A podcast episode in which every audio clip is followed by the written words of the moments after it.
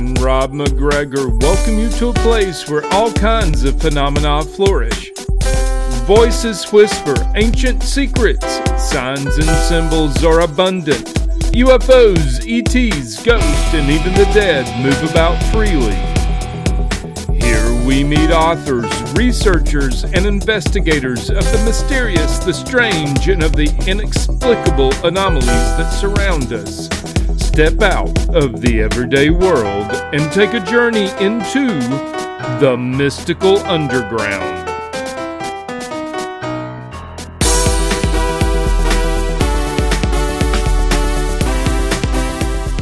Welcome to the Mystical Underground. Thank you for joining us. This is Trish MacGregor and Rob MacGregor and our producer and tech magician John Posey. You can go to themysticalunderground.com where we make regular blog posts and where you can find out about our books. Among them are phenomena harnessing your psychic abilities, the secrets of spirit communication, sensing the future, and aliens in the, bas- in the backyard. Trisha's latest novel is White Crows, and Rob has recently completed releasing the audio edition of Indiana Jones and the Staff of Kings. Coming out later this month is our new book, The Shift Reports from the Mystical Underground, in which we explore the ongoing shift in awareness of billions of people who recognize that in spite of what we see in our daily world, we're all energetically entangled and in a deeper level of consciousness, and we are in the process of shifting to a higher vibrational state, possibly an evolutionary state. We'll see. Okay, our guest today is Candace Sanderson, who lives in Naples, Florida. Uh, her life changed in a 10 minute period in August 2013 when she began to receive information from messengers from otherworldly sources. When her training as a psychologist failed to explain these events, she reluctantly followed the blood uh, the breadcrumbs down a path which resulted in extraordinary adventures into the unknown. Candace first appeared with us on the Mystical Underground in 2020 when we talked about her first book, The Reluctant Messenger. And we talked to her in February of this year, uh, 2022, about The Reluctant Messenger Returns, that chronicles her uh, expedition across the vast expanse of universal consciousness that led to new truths about life that she thought she had known so well. Her new series, From the Reluctant Messenger, highlights some of her more memorable explorations into other other dimensional spaces. The most recent one, called Close Encounters, takes a new, unexpected turn for Candace uh, and finally, uh, links to her YouTube channel and other social media platforms can be found on her website, Candace Saturn, Candace Sa- Sanderson.com. Welcome, Sa- Candace. I, I got it out. you did it, Rob. yes, you did. Okay. Oh, Rob and Trish, thank you so much for having me back. It's so good to be back in a normal situation right now. well, yeah. tell us about this hurricane yeah, that you were yeah. in the middle of in Naples. Oh, oh my goodness. Um, luckily, I had moved a half a mile inland because I live on the coast, but I moved a half a mile inland to my daughter's house. Uh, and that made all the difference. Now, I have lived in my condo for over 30 years, and we've had hurricanes before, but we've never had a storm surge like what we had with Hurricane Ian. It came in at high tide and the Gulf of Mexico just crashed over our seawall. It filled the entire lower garage with over God. six feet of water. Luckily, mm. I moved my car to the upper garage. It oh. broke through the building and flooded the entire first floor, and it went onto the street. Now, across the street from me are other condos that are on the bay. The same thing happened at the bay. But bottom line is the street became a river and there were cars that floated away from under carports. We still have a couple cars lodged on top of the hedges in front of my building. Jeez. In fact, the other the other day when I was coming over the little bridge to you know come to my condo, because I'm still staying at my daughter's house, we saw one car and it's perched on top of a boat in the bay. Oh, but things are getting back to normal. Um, as much as they can be. Yeah. So thank you for asking. now, does your daughter also live in Naples? Is that? Yes, she lives uh-huh. in Naples, but she's a half a mile inland from where I am. and uh, her elevation is higher. So she, we were without electricity for about five days, but she didn't have any flooding, thank goodness. Oh, that's good. I was watching some of the coverage, and uh, they were in. Uh, uh, reporters were in Naples, and uh, he said, "Oh, uh, my car's not here anymore. It floated away." so, yeah, uh, I guess it's, it's crazy. Yeah, amazing. Yeah. So, did the guides give you any warning of your close encounters with this catastrophe? Did you have any sense of something happening? Well, on the surface, I don't think I had any advance warning. Mm-hmm. Um, but I did evacuate my apartment, you know, just by going to my daughter's home. Mm-hmm. And I've mm-hmm. never done that in the last 30 years. Um, you know, that storm track with Ian was predicted to hit closer to Tampa. Right. right. And then as it it moved closer back toward us, you know, we did not get the evacuation notices that we typically do. Yet I still evacuated. So was that like my guides gently nudging me to pay attention to common sense? You know, maybe.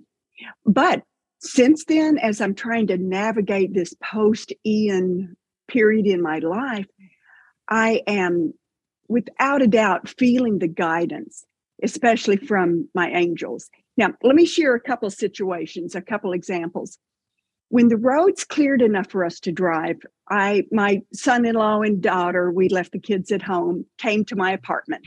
It was a couple days after the, the hurricane. And there in my living room, I had had a butterfly habitat that I'd moved in from my balcony. And I had a chrysalis that was supposed to hatch the following week. But there he was.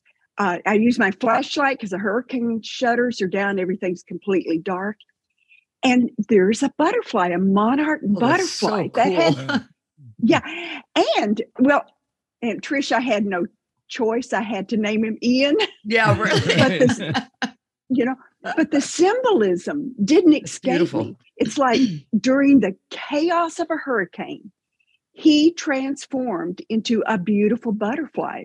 You know, we we took the habitat. It's just a big net cage and we took it to my daughter's house and we let my granddaughters, ages six and 10, watch Ian as he flew away. But Aww. it was just a little miracle and it yeah. added to some brightness of the day. Yeah. But I saw this specifically as a sign from guidance. Mm-hmm. This butterfly represents a new world, a new right. life, new birth. And if you if you ever watched a, a caterpillar change, I had not but change from caterpillar to chrysalis and then emerge as a butterfly, it's an amazing transformation. They go from formless to chaos, and it just becomes form and freedom. It was our, it was just a beautiful symbol. Where did you release them?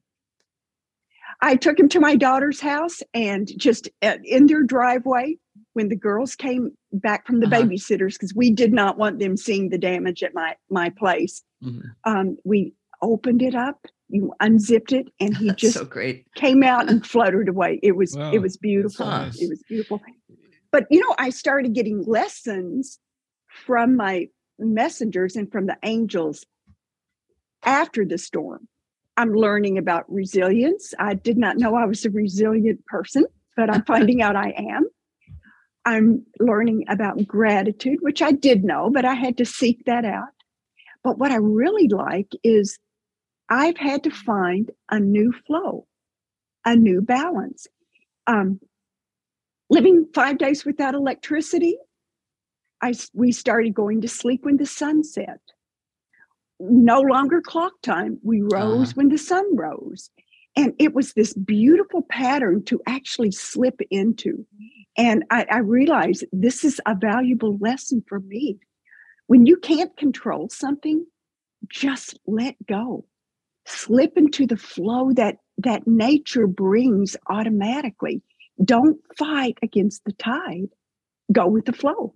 Yeah, hmm. yeah that's true. Yeah. When you when you get out of your ordinary patterns, uh, things happen. You know, because you're looking at things yeah. in a different way and messages come through in a different way. And it's, it's after Wilma, we spent 10 days without power.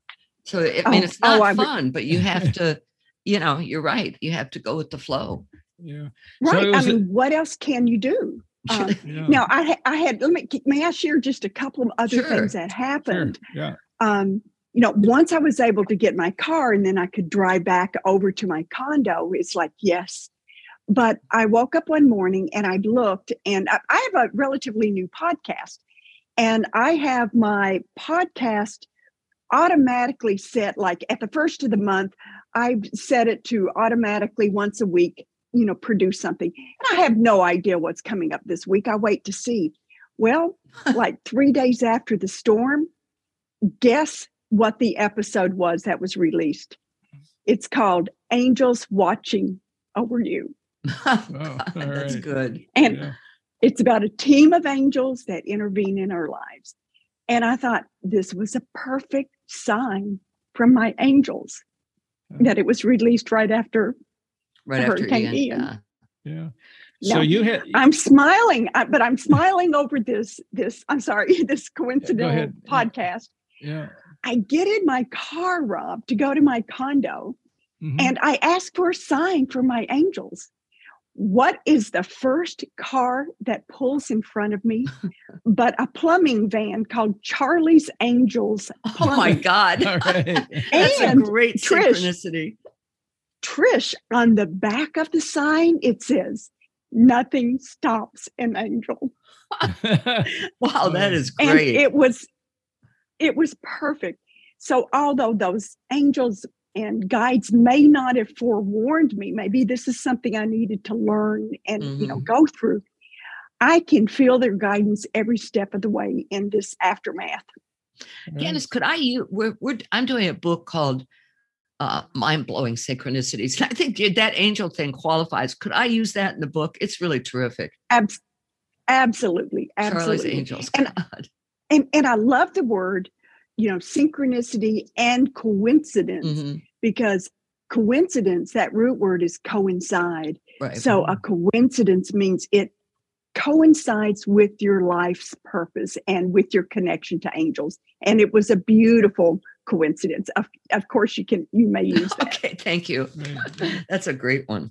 So uh, you had a close encounter with Ian, but uh, you also had an experience at a workshop earlier this year uh, when the messengers or new messengers showed up, uh, revealing themselves as uh, apparently as alien beings.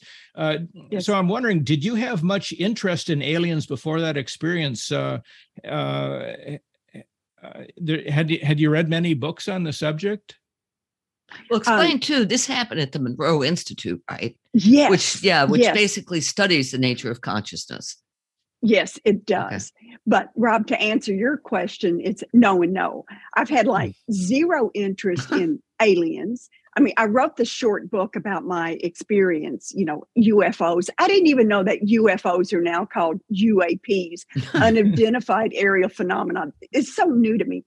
Now, of course, I've heard stories about, you know, aliens, but I don't own any books about them. And I, I actually don't remember ever reading a book about them.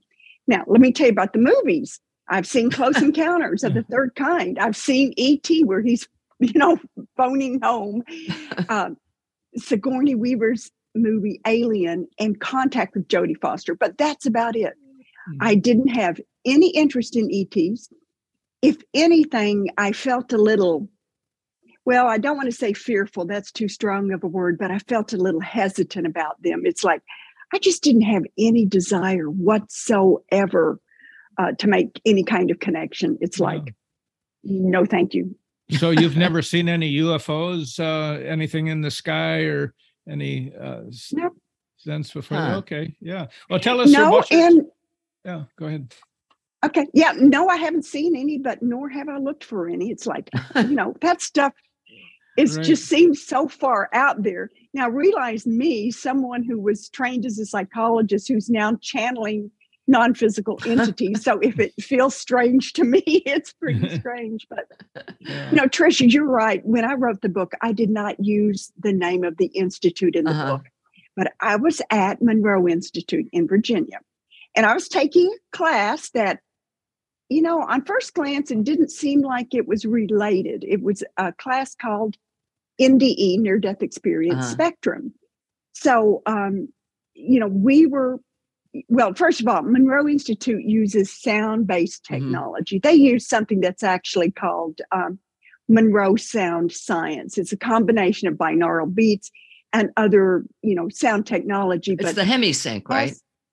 Well, it's not HemiSync. It's an upgrade from that. Oh, okay. HemiSync is binaural beats. So they use the binaural beats, but they layer it with other sound based Mhm. technology. So this is a relatively new Right. you know they're always improving but as a participant i always say this is a lazy person's way to meditate all you have to do is put on those big headphones kick back close your eyes and that's it because the frequencies take you where you need to go Hmm. now monroe of course they're known for you know helping people have out of body experiences Mhm. but here I am at near death spectrum, and we're going to be put into those frequencies where you're with those that are out of body.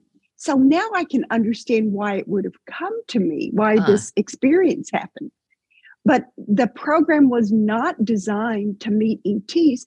And I'm really glad it wasn't because otherwise I would have thought, oh, you just made this up. It was wishful thinking. Uh-huh. but this it happened on the very first full day of the program.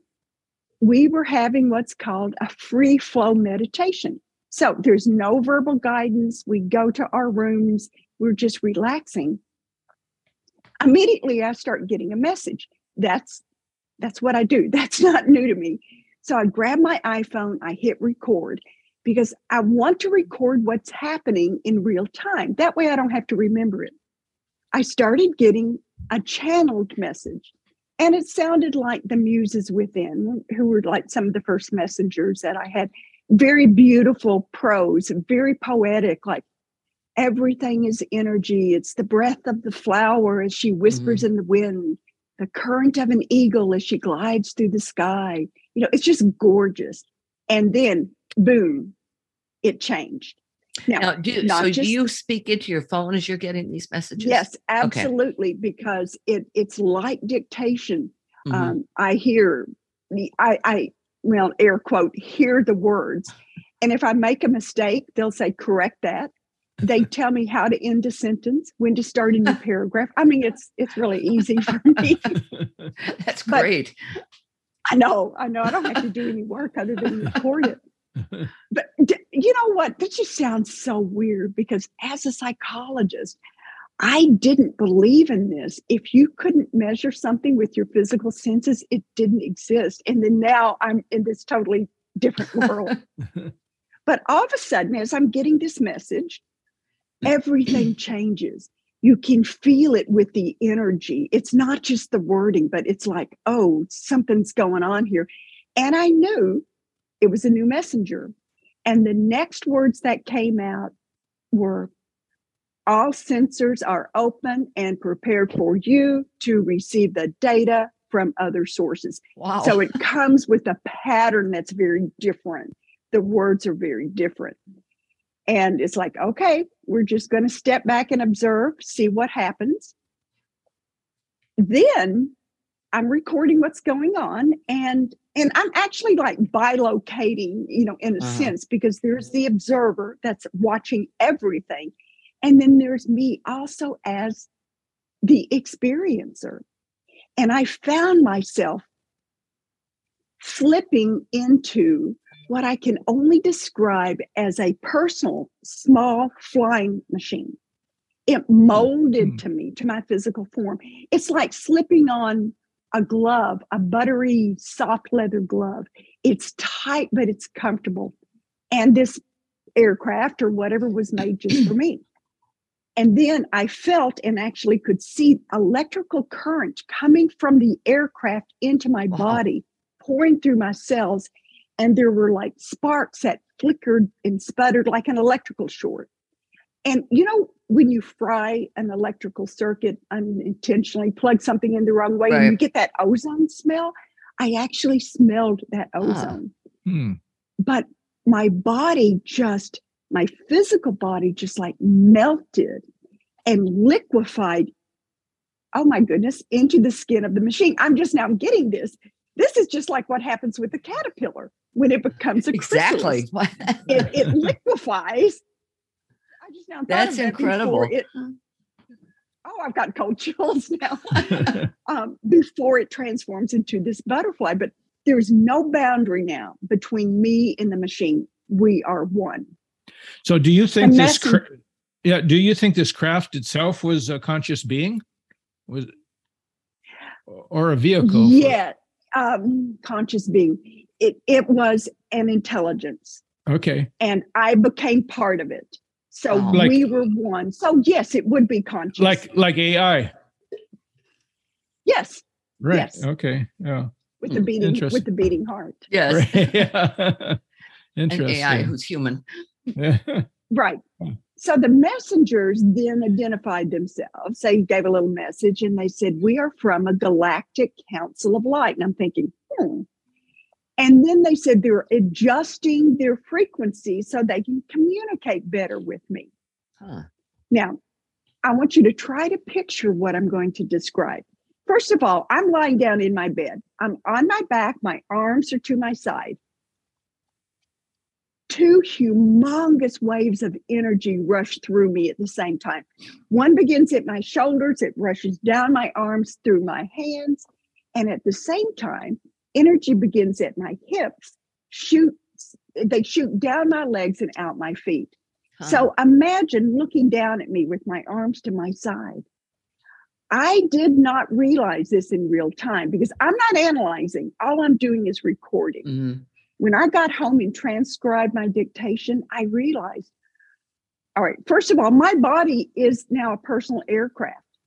and that power shooting down my limbs and out my arms and legs, I had become a rocket. I was literally launching into another dimension. Wow. I didn't realize it at the time. But then I ended up, I'm I'm in this new space. It's a it, you know, I can't see, and then it clears. Still lying on my back, I look from side to side. There are two humanoid shapes, four um, beings, two on each side of me. Now, as a psychologist, now you saw this like, with okay, your, you saw this visually.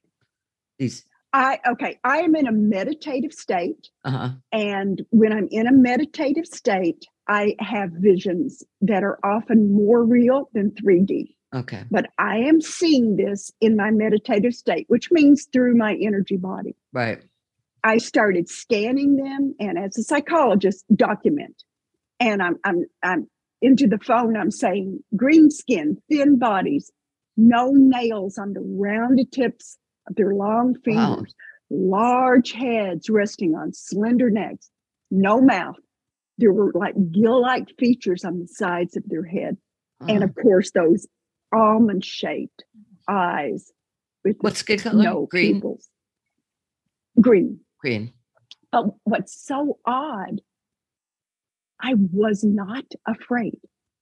Hmm. Now, part of that's my training as a psychologist. Don't react, simply observe and document. Mm-hmm. Then the next thing, these beings start waving slowly back and forth while watching me. And I'm thinking, that's really weird.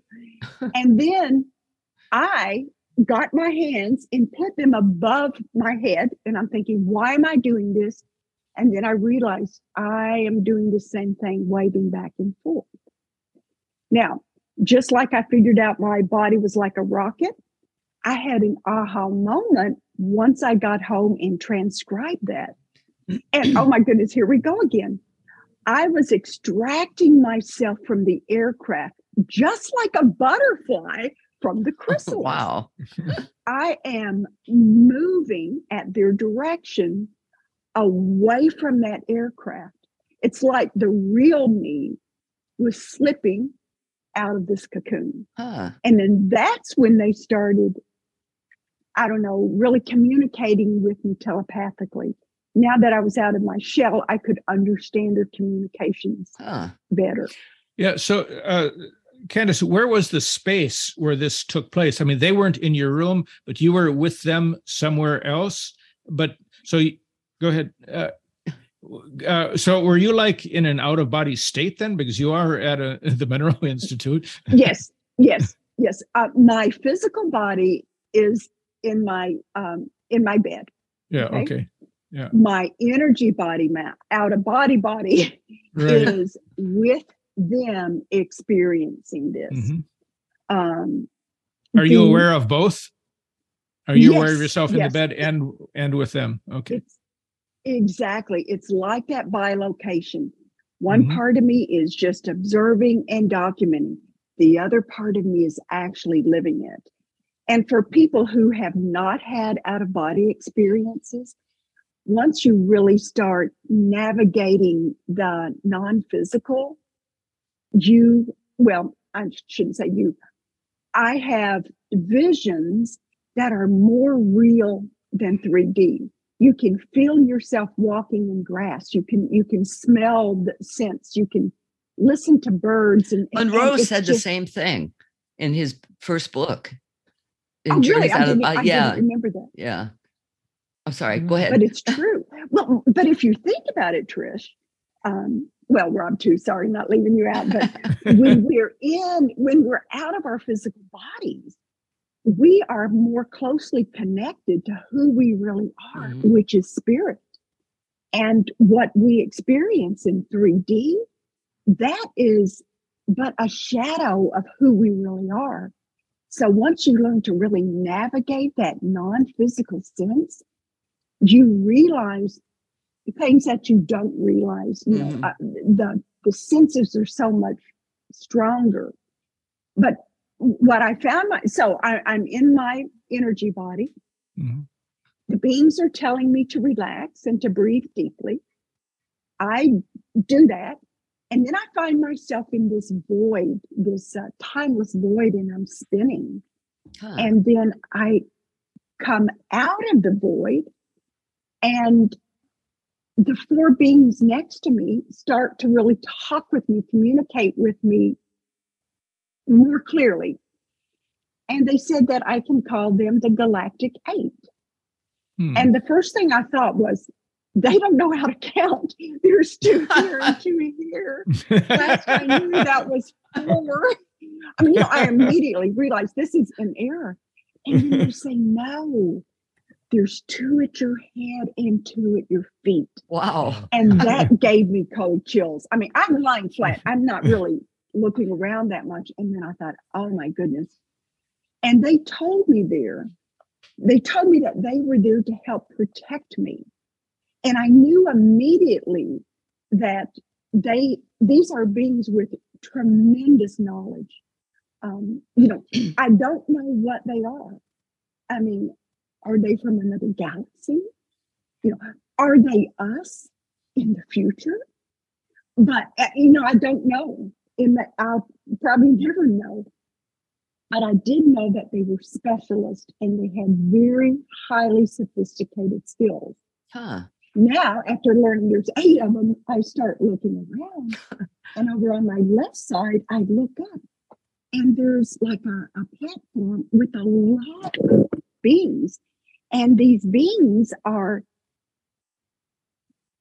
speaking to me and just, well, they're basically observing, they're going through the galactic eight, but they're saying they're the council of light and they are just observing me.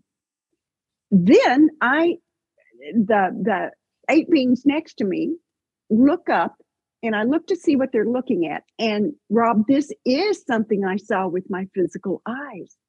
I saw a green dot floating in my room, in my bed, in mm-hmm. my bedroom, right above my bed, with my physical eye. And that green dot comes and lands right here on that jugular notch, mm-hmm.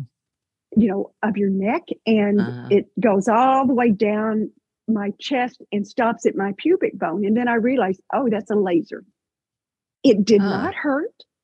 It did not freak me out, which surprises me and they were examining me but i was okay with that i i consented to it next another green laser comes across so where they cross there's that there's a green dot and it starts i mean i could actually hear it click when it crossed, you know, the horizontal and the vertical one, and it starts like beating like a heart. Well, Wow. Think about the heart chakra. It's green. It's Huh. green. Yeah. And and then the beings told me, and there's more to it than this, but they told me that this was like a homing beacon. And they could find me and I could locate them using that beacon. Huh. Hmm. Now, a, a few minutes later, everything just kind of melted and faded. And I found myself back in my bed, in my physical body at the Monroe Institute. But something happened a couple days later.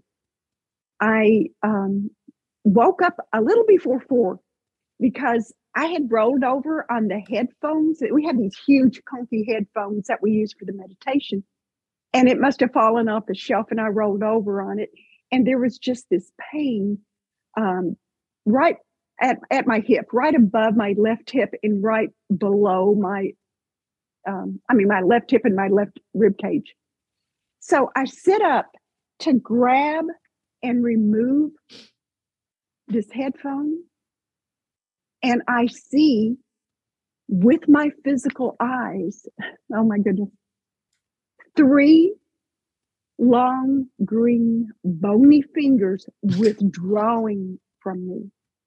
Withdrawing. I mean, I get cold withdrawing. They and what I realized was I immediately knew this. I had been with the Galactic Eight, and they were returning me to the safety of my bed. Huh. I have no memory, no recollection of what happened. Maybe I will one day. But hmm. I- this really was an eye opener for me because I realized I felt this. This was physical. This is what woke me up. Hmm. And if I Huh. had any kind of doubts about the experience, well, you know, it was just in and out of body, Yeah. so it didn't really happen. It's like, no, Hmm. you know, I popped out of bed and because it's like, there's no way I'm going back to sleep after that. Weren't you freaked out to see the? Weren't you freaked yeah, out? I think I would have I was, but- screaming. you know, I was freaked out, but like immediately I knew they were returning me. They Mhm. weren't trying to take me. But what really freaked me out is it made me realize the event that had happened a few days before was true. It was real. That's the part that freaked me out. Uh-huh. You know, there's as many years as I've been channeling and, and I, I know how true many things are that sound bizarre. And then I end up getting documentation and it validates what happened Uh-huh. is true. That's what freaked me out. It's like, I did not make this up. I knew I hadn't, but it's like, that's the part that really Yeah. freaked me out. That was your out. It's evidence. Like, Yeah. wow. Uh-huh. So, Yes, yes. Uh, s- Candace, your first experience, the initial experience, was that actually uh, when you were staying at the Monroe Institute, or was it before? I, g- uh, I ca- the when I- close encounter. Okay. All right. At, at Monroe, I was at a program that's a six day program. right. So all of this happened during the program. Okay, it was during the program. Okay, all right. Yes. Okay. Has there been anything since you left Yes. other than Ian and the butterfly? Yes. Right. Once uh, once I got home, I started um, transcribing everything from my iPhone, and, and I was getting more and more messages. Then one day I had a dream, and I've I've got a pretty extensive dream journal. I I, I can remember my dreams pretty well. And in this dream, I saw the Galactic Eight, and they turned their backs to me. And when they did, they unzipped the back of their head, I would say at the top of their head, all the way down to like their shoulder blades. And then their body fell away. And I looked, and what I could see was this, this cluster, this conglomeration of bones, of just skeletal structures. Huh. And then I had this aha moment. And I realized, oh my gosh, that's why they all look alike. I couldn't tell them apart. That green skin that they had, those almond shaped eyes with no pupils, that's a spacesuit. Oh, Their real self was something else that could not function in that space where we were Uh-huh. connecting. Huh. And you know, and I haven't read about um, you know ETs. I don't know if that's another theory or not. I'm just going on Right. my experience, but it was like, wow. And then I had another um, message. Well, I mean, I've had several, but one was they they told me, uh, and this was also in a dream state. I woke up and I knew I had been with the Galactic Eight, and they told me to contact a woman, uh, somebody I know. She used to live in Naples. She lives in Tennessee now, and I I had her um, you know, contact information. So I texted her and I said, I had this like really strange dream, and it, it was actually from these aliens, and and I, I just wanted to like let you know. And you know, she's psychic, so she she knows it's okay to say strange things like that. she picked up the phone and called me. Huh. She was not in Tennessee. She was in Mount Shasta Oh and wow. she was getting ready to go up in the mountains to look for ETs. And it's interesting because me, she was never interested in ETs either. But little by little, information is still trickling in from them. And although they've said that I can connect with them when I want to, I just haven't done that yet. I like to Mhm. just kind of wait and see what happens. Process naturally. everything. Yeah. yeah. So what was Uh, the rea- what was the reaction of other people at the Monroe Institute uh, at the workshop? You you, you talked about this uh, publicly to everybody, didn't you? Yes, yes, I did. You know, Mhm. Monroe is great. Uh, their their trainers um, are very professional, and they know that it's important to honor everybody's experience. Mhm. They don't judge. It's a very safe place to share. Now, as soon as this was over, my first thought was, I'm not telling anyone. This is too bizarre.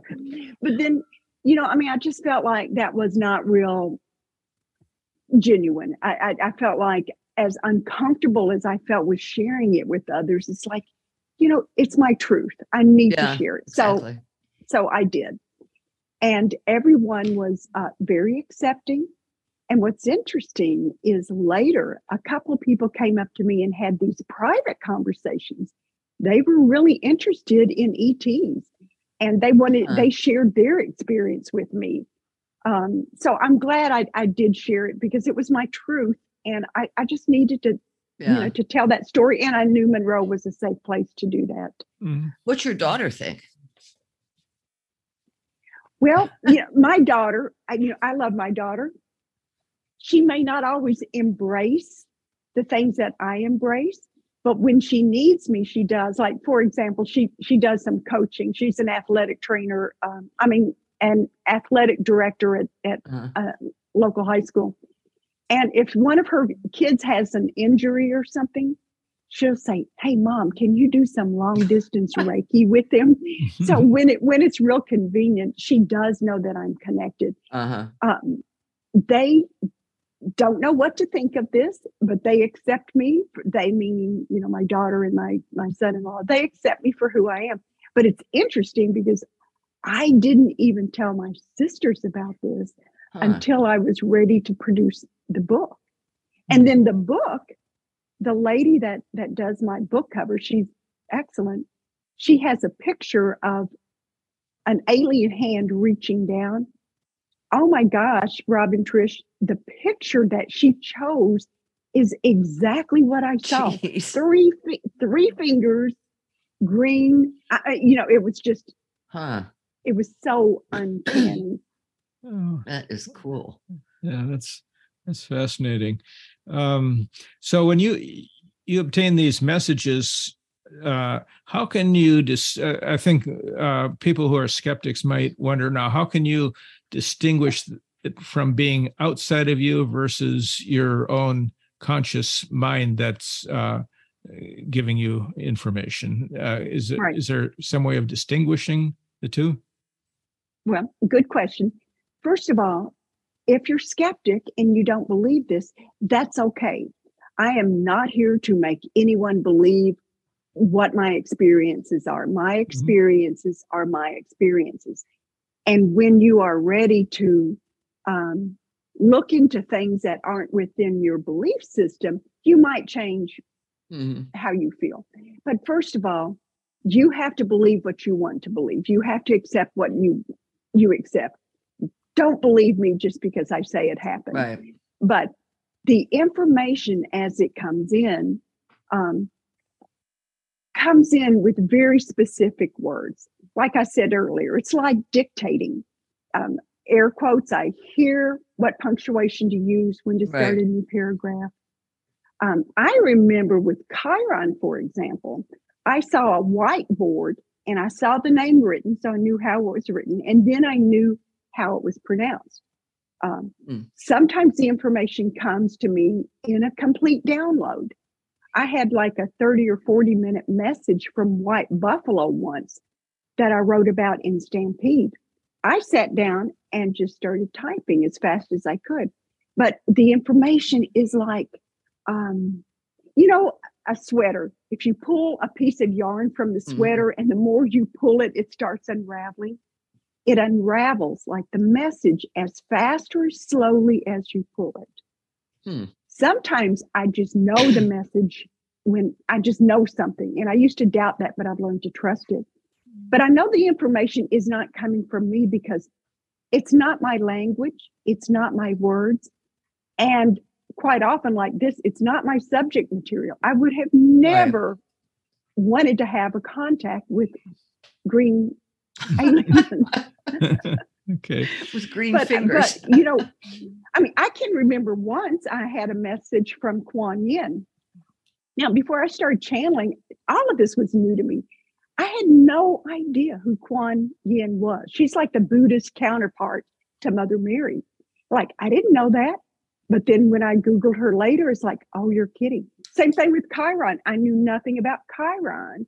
And even Trish, you even did a, a read my chart for me because right. you know all about Chiron. But most of the information when I started channeling was brand new to me, not on a topic I knew. So I knew it didn't come from me. But after a while, I had hundreds of pages of messages, and so many of them I could verify. So mm-hmm. I learned to trust. Yeah. And so that made you, all the difference. Yeah. yeah. So so when you receive these messages, are you aware of a particular personality that's sending them? I mean, you mentioned Kuan Yin and uh, a couple of others. Is the is are the is there one particular entity that uh, messenger? Uh, are there does it vary or how's that work? I mean, like Jane Roberts and Seth, where it was one. Is that what you're? Yeah, like Seth was right entity, but uh, but I mean when when I read your book, it seems like it's information more than personality, I guess is what I'm saying. Um, yeah. Absolutely. Absolutely. Like the mm-hmm. first messengers that came in are the muses within. They speak in this beautiful prose, this poet, poetic language. Mm-hmm. And so I can recognize them. It was a long time before they told me who they were. And I don't know. I, I don't usually ask, Who are you? I just figure if the information is important, they'll tell me. Like Chiron said, Chiron, um, white buffalo calf woman said who she was, but mm. a lot of them don't. And mm. that's okay with me because it's the message that they give me right. that is so beautiful. Like angels, for example. For most angels, when they come in, sometimes I get names, but you know, again, not always, but generally with angels, I usually know when they're coming because it's like boohoo, the tears just start. Just like I got a little teary eyed when I was telling you about the coincidence at the beginning of yeah, the show right. with the angels, because when they surround me, there is so much love and compassion. It's just, it's just almost, almost overwhelming. When seraphim angels come in, I always see a purple mist. Huh. When um, Metatron comes in, I see Metatron in a Merkaba. Now that's a star tetrahedron, so a pyramid one pointing up, one pointing Right. down, and they're combined. When I first met him, air quotes, met him and had messages from him, I had no idea what a what a Merkaba was, and I had no idea that he was associated with it. But some of them um, come in in such a way that you know who they are without knowing their name. Uh-huh. but it, it's it's easy to i'm pretty energy sensitive now and it's pretty easy to understand when there's a new messenger just like the beginning of this message when all of a sudden everything shifted Yeah. with this experience and it's like whoa what is this i know this is different Hmm. Hmm. Yeah. Um, Weird. Uh, this would make a great movie. Um, we'll let you be the star in it okay Yeah, yeah, right. I totally freak out if something was if I saw green fingers coming out of my back.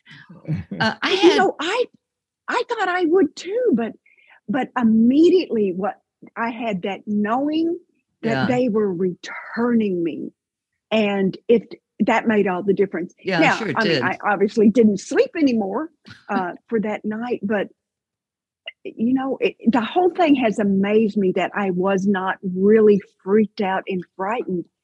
Because one of the messages that i got afterwards once i got home and started processing which i'm still processing is you know i wrote a whole chapter in the in my first book about cosmic contacts. Uh, and many times they did not show themselves in physical form.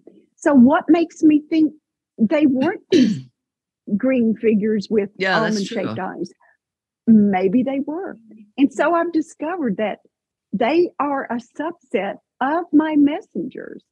hmm. And I ask, like, why now? And, and why is this so different? And they said, I've grown and developed, and that I was actually ready for a communication like this, Mhm. which is much more interactive than than what I've had before. also, I mean, if you have that certainty that they're not there to hurt you, you know, I think that's that makes a difference. Yes, So- yes. Yeah. So could it be that these beings are both physical and non-physical, like light beings, and sometimes move into the physical and out? Uh, I, I've heard this is uh, the future evolution of uh, mankind in, into that uh, direction. You know what? That makes perfect sense because if you think of their green skin as a spacesuit, which is what they told me, Mhm. they are from another dim- dimensional space. Now, we know that time is only of the earth plane. Mhm. So, are they us way in the future? I mean, you know, who knows? Are they just in another, dim- just, are they in a far dimension? But when they come into that interface, that space where I am in my energy body during this meditative state, and then I think I had their assistance with becoming a rocket and shooting up to Yeah. an even finer and more subtle um, energy space. Then they moved down into an area where we can communicate. Mhm. Um, the whole thing has been just just so fascinating for me. It really has. Yeah. And I wish I knew the answers, but I don't. yeah. Well, you're still learning, you know, it's, it sounds like it's still a journey. So yeah, it is. Had you been to the Monroe Institute before this? Uh, that, that your experience with the uh, aliens, and had yes, you I've been and, and had you experienced out of body had out of body experiences there? yes, I've had um, I've gone to many programs at Monroe. Mm-hmm. And I first started going and and I realized, as I said earlier, it's like, oh, this is so easy. You don't have to do anything but put the headphones on, and the frequencies take you where you need to go. Mhm. Mhm. And uh, each time I would go to a program, I would come back a little different, a little changed. Now, I'm still going as that um, clinically based, very pragmatic psychologist, but it's like, okay, I'm still open to see what happens. Mhm. But each program, my baseline changed until I just reached this tipping point. And I went to one program and um, called Lifeline, where we actually helped people transition Right. People who have died but they're they're still in their energy form and they haven't made their complete transition. And we've helped them transition to the other side. And when i did that program 2 weeks later i came home and i started channeling because i had reached a tipping point. Hmm. And another thing is i used to think in terms of an out of body experience as the typical floating above your body, turning around, seeing yourself in the bed, touching the ceiling, going through a door. But I realized what I was experiencing was an out of body experience in many of the things I was doing at Monroe. It was not the typical, okay, walk through the door, Right. you know, of your bedroom. But I was in such an such an expanded interdimensional space that I was witnessing and experiencing cosmic consciousness. Mm-hmm. I, I took one program called OBE Intensive, and William Buhlman, before he retired from Monroe, gave this mm-hmm. program. And he was saying that he no longer, of course, he's like one of the world's leading authorities Yeah. on initiating out of body experiences. And he told the group, he said, you know, I no longer just get out of bed, you know, or get out of my body and go in my neighborhood and check what's going on. He said, I go out in the cosmos, I go Uh-huh. further out. So what happened with me is um, I was having out of body experiences without actually realizing that's what they were. Uh, Mhm. why did he retire? But- I, I remember oh, I, reading I about don't that. know. He just, you know, he's still doing some things privately, and I Yeah. follow him on Facebook, and we still Uh-huh. connect. He's, you know, Yeah, we, we were uh, trying to he's get doing some online courses too. you know, we were trying to get him to come on the podcast, but he he he did say he's retired Yeah. when we, when we asked. Oh. So, yeah. so oddly enough, uh, Trish and I have been to the Monroe Institute, but not As visitors. n- as visitors, not as a Oh. program, um, because uh, we're visiting friends uh, Nancy Scooter McMoneagle and Joe McMoneagle, and Oh, uh, uh, I don't know what what we were doing exactly, but she, uh, Scooter took us. She was the, I do. I remember. Megan Okay. was looking at the UVA. Remember, she was looking to see if she. Oh, that's go right, yeah. Virginia. Right, Yeah. that's why we were there. Yeah, and uh, we'd we'd known uh, the McMoneagles for a few years, and so Scooter gave us a, a tour of the place. We saw these little sleeping rooms. They they look kind of small. they they are small. They are small. Yeah. They're, you know, they're they're called CHEC units, which is uh, right. an acronym CHEC, um, Controlled Holistic Environmental Chamber. Mhm. It's for those who haven't been there. It's like a, a single size bed, but it's like a sleeping berth on a train Uh-huh. because they're built into the wall, and then you have these really dark um, curtains that you close, and it and all light is gone. But there's a couple Hmm. lights if you you know what lights Uh-huh. on in the room, Yeah. but you know that's where you do all of your experiences Mhm. your meditations in that CHEC unit and it cuts out any sound and light Mhm. And it really helps you uh, get into that meditation that meditative state Yeah. Uh, one thing I remember from that experience there was that there's an, a kind of an unusual big rock in the backyard of the facility a- there. What is that? oh my goodness it is it is like a six foot tall crystal that came from brazil it was actually oh, okay. much We have a picture larger of it, than Rob. that. Yeah, I know we do. Yeah, Yeah. yeah. Uh, the- okay, so that was- was him imported. I didn't. Uh, I didn't know that. Yes, Okay. yes. All right. It was Ah. brought in from Brazil and then um, they dropped it or something and it broke into three pieces. One person, I don't know who it is, has one third of it.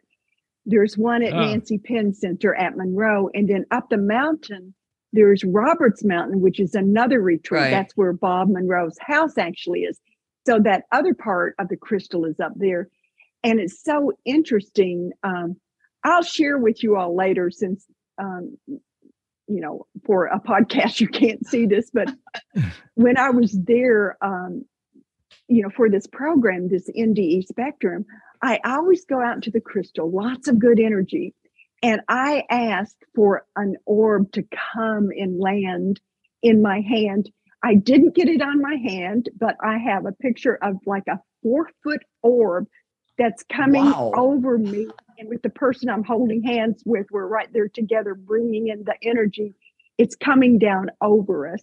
But a lot of like magical things happen around that crystal Oh, because the intention of the people there, and the, plus I think it's on a ley line, and crystals are wonderful. They draw in energy.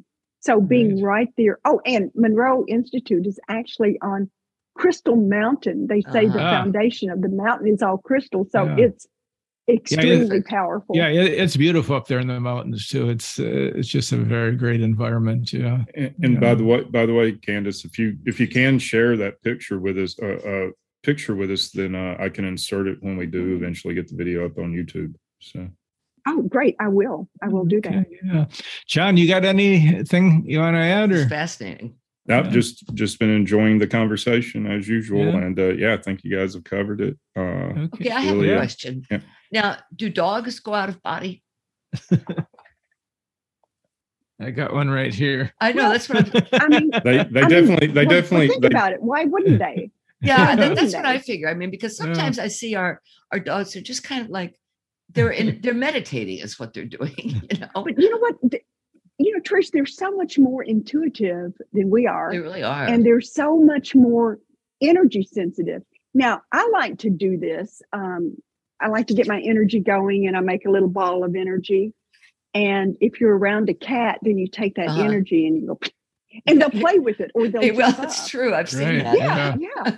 Yeah. So, you know, because they are not stuck in their brains analyzing like we are, Uh, they're all heart, they're all instinct. So I'm sure they go out of body. yeah. I'd be Yeah. surprised if they did not. Yeah, I, Yeah. I would too. And uh, Nigel, our golden retriever, he's interesting. He's he sleeps through the podcast, but he always seems to know. Maybe it's a different tone of our voice or something when we're coming to the end because he gets up and walks over and starts nudging me. Time to go to the dog park. You know? Oh, that's sweet. yeah. So So Oh, this it's has been just great talking yeah, to you. great talking to you again, Candace. Now, what's your next book? Oh, thank you. Oh, you know, I'm just trying to survive Ian right now. And by the way, I was halfway through your book when Ian hit, so I will Ah. finish it and Oh do a gosh. review. And okay, Trish, I you. saw the review you did on mine. Thank you so much. That Oh, was you're that was welcome. beautiful. I love your book. yeah. your books are great. Thank you. So I can't wait to read your next one. I mean, me, me. I can't wait to Can't- find out what it is. yeah, Yeah, right. Maybe, maybe you should be teaching other people how to do what you do. Oh, she does. She, she, Yeah, I she mean- does on, online workshops. Yeah, I know she does. Yeah, but is Well, that the I mean, same? what as- I Go ahead. what I'm doing now, you know, on my YouTube is, you know, I've had people call or, or text me or email me and say, you know, would you do, you know, can can you do counseling with me or or can you do uh-huh. Coach me? And it's like, no, I don't do that anymore. If I hadn't been a psychologist, maybe I would, Mhm. but it's like, no, you got to have insurance and all this. So I started a YouTube series just on consciousness, trying to just share with people what I do and what works for me. Uh-huh. So I'm kind of doing that. Okay. Yeah, I And didn't know if kind you did it.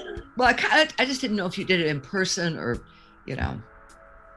No, I don't do anything in person. I just stay home and wander around. You stay at home and talk to apartment. people. Right. Mm-hmm. Okay, great. Oh, this has been great. And Jen. Thanks for joining the Mystical Underground. Visit www.themysticalunderground.com for the latest blog post and book info. Subscribe to the podcast on Apple Podcasts, Spotify, Stitcher, Google Podcasts, or your favorite podcast app. Listen to the podcast at podcast.themysticalunderground.com. Follow Trish and Rob on Instagram at Trish and Rob MacGregor. Follow us on Twitter at The Mystic Cast. Send email to podcast at themysticalunderground.com. And until next week, thank you for listening and stay mystical.